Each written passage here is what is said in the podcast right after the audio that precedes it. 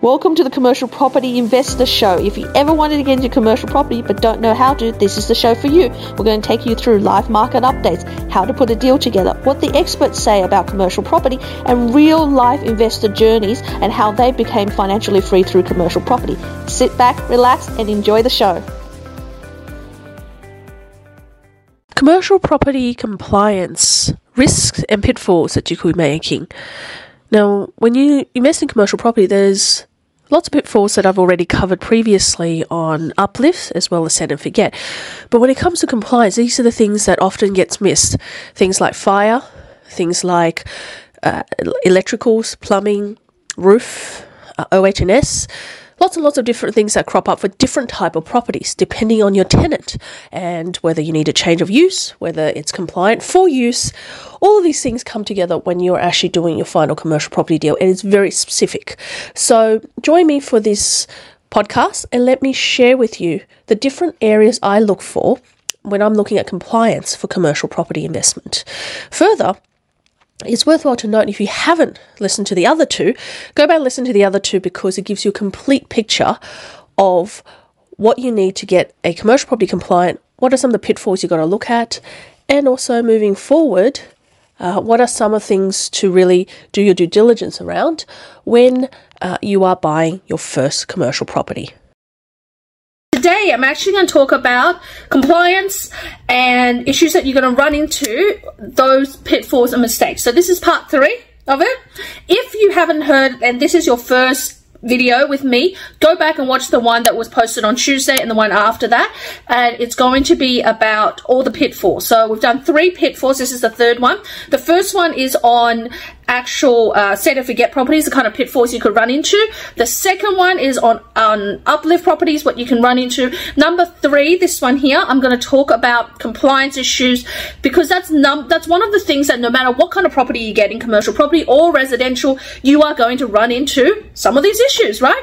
So that's why we're going to talk about it today, right? And also, one of the other things we will cover off today is that, you know, my YouTube video now has been running for a long time, so hopefully you've subscribed and hit the bell. Going forward, we're now going to go into weekly episodes rather than uh, every twice a week, so weekly episodes. And I'm going to bring you some different things. I'm going to interview some people around in the industry. We are going to be interviewing people who have stories around commercial property and really sort of getting you to think that, you know, bigger and broader, there's a bigger community out there as well.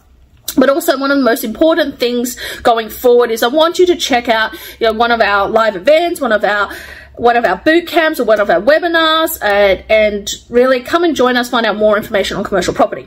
On that front, let's launch into it. Now, number three, the three things, right? Well, we looked at, you know, different things about rents. We looked at, you know, compliance. We looked at, you know, capital costs. So now, compliance. One of the first things is to, is asbestos, right? Asbestos is basically this is your issue, right? Now, not all asbestos is are deal breakers, right? So not all asbestos are deal breakers, but asbestos compliant and management register need to be on the premise of the property you are buying if it has asbestos in there. If it doesn't have asbestos in there, then you just get a report that says no asbestos. You keep that handy, that's it. But if you do have asbestos, the report needs to be updated every five years, and you need to have a report right at the beginning to, to pinpoint where the asbestos is, and there's a management register, right? It is the vendor's responsibility, or you, as you become the purchaser and become the vendor in the future, responsibility to do that. It is not uh, for you as the purchaser to get it, but sometimes it may be faster for you to get it because the vendor is not realizing they need to get it. Because typically they've owned the property for 10, 20, or even five years when they didn't need to get it, and now they're really cracking down on it. But you have to have asbestos. And sometimes the bank is even asking for asbestos registers. So it's really, really important to have asbestos registers and have that compliance. Now, you can choose to remove the asbestos or you can choose to, to leave it in there. But if you choose to leave the asbestos in there, totally fine. As long as your tenants are aware of it they're not doing major renovations you're not punching a hole into it it's all good. As long as also you got to remember that when you do go and do renovations on this property that you have adequate and the right kind of people going there to remove the asbestos that's all you need. Right? We had some asbestos removed in one of our developments down in Albury 100 grand worth of stuff so we really do know our asbestos stuff and we do see it. Look it's not a deal breaker. A lot of older buildings in Queensland do have it so just be aware that you know where it is. And most of the time it's in the electrical boards, it's in uh, it's it's around the kitchen area, and sometimes it's you know in the ceilings. Most of the time ceilings and awnings, right? And look, if you're not really doing anything to it, it's not going to matter. But you know, depending on the type of asbestos, if, if you do have a hurricane or a hailstorm, it can actually make it uh, it can make it worse, right? So there's always pros and cons of it, and how to deal with it uh, is a on on basis, right? So that's what it is. Now, the other thing to look at is your compliance in terms of zoning compliance, right? A lot of people don't realize this when they buy warehouse properties that zoning compliance to deal with warehouse properties can be huge. So what does that mean? That means that when you're doing, uh, you got a warehouse and it's 80-20, so 80% warehouse and 20% office. If you put more office space there, you become non-compliant. And when you're non-compliant, you have to ask for change of use with the council. Sometimes the council says, yes, sure, you get change of use. There's no issues with that. Sometimes the council says, no, go away, no change of use, off you go, kind of thing right? Um, but the thing is that you really have to be aware of what the council is going to say, because if say no change of use and you've got tenants in there that is non-compliant, then you risk them kicking them out, right?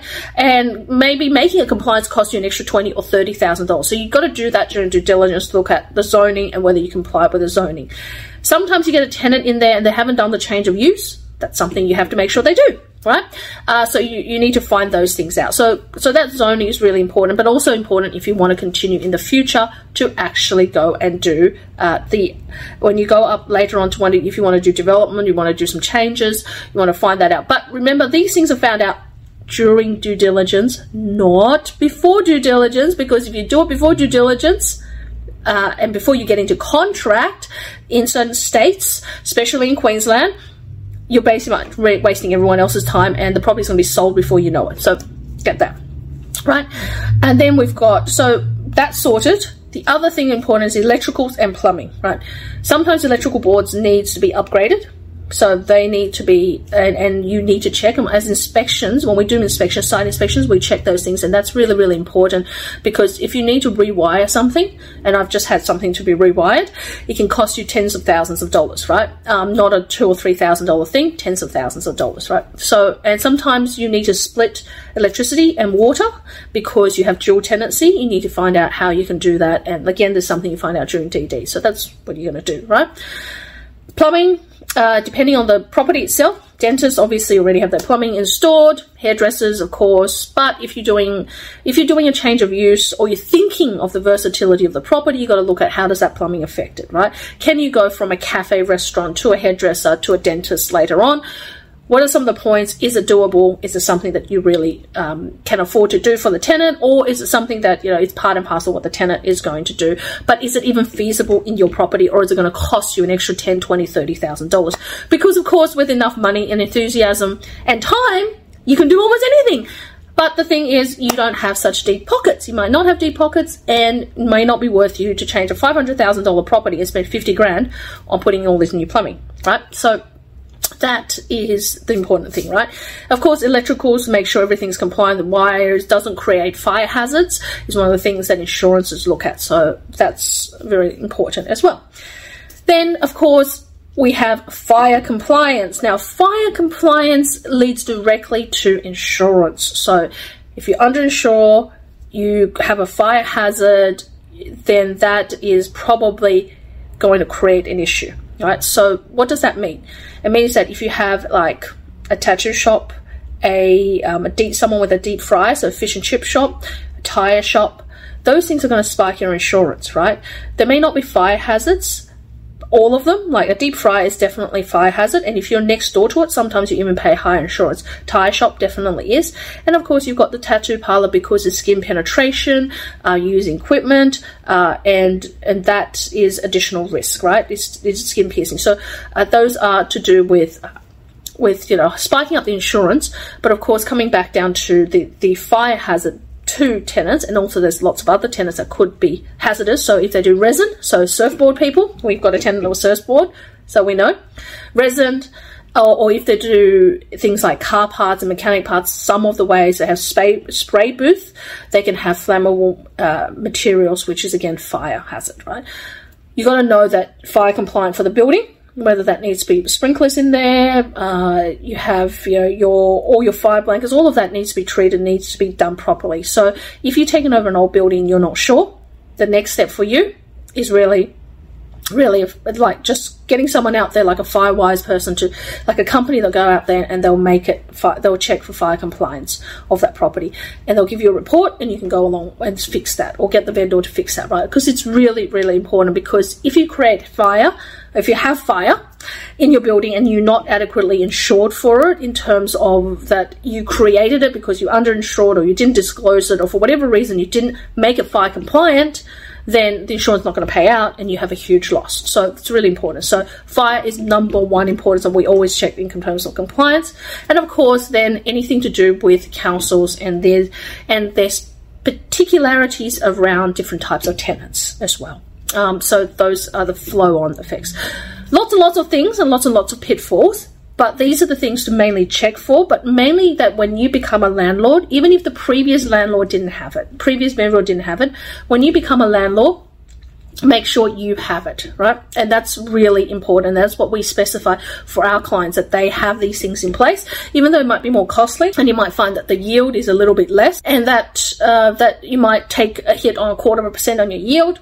Ultimately, what you want to be is you want to get to a point where you know you can sleep at night, everything is pro- properly done, and that if something did happen, the insurance is absolutely going to pay you out and you're absolutely secure. And also, the safety of your tenant is really, really important. So, hopefully, on that note, uh, that completes our part three. I look forward to seeing you next week where we go to one episode a week. Uh, we are going to be doing that one episode a week uh, during midweek. So we'll be doing that on a uh, on a Wednesday and then that means that you'll get to see it uploaded every Wednesday as well going forward. Look out for my book, Cashed Up with Commercial Property, link below to order. Bye for now. And that completes our series of compliance and pitfalls and pit and mistakes that you can make in commercial property. So there is uplift and set and forget, as well as uh, compliance. All the things coupled together make it uh,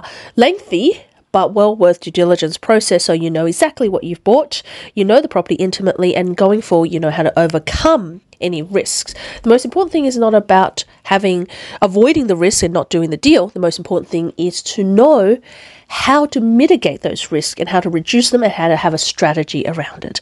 Those are the more important things. So hopefully this series has been informative. Join me next as I interview a, a first time commercial property investor and their thoughts around their investing in commercial property and how how they came around in their mindset of changing from residential to commercial going forward. So in the meantime, if you want to find out more about us and what we do, Helen Tarrant Commercial Unicorn Commercial Property, there is a link below to find out more about us. Order my book, and I will see you at the next podcast.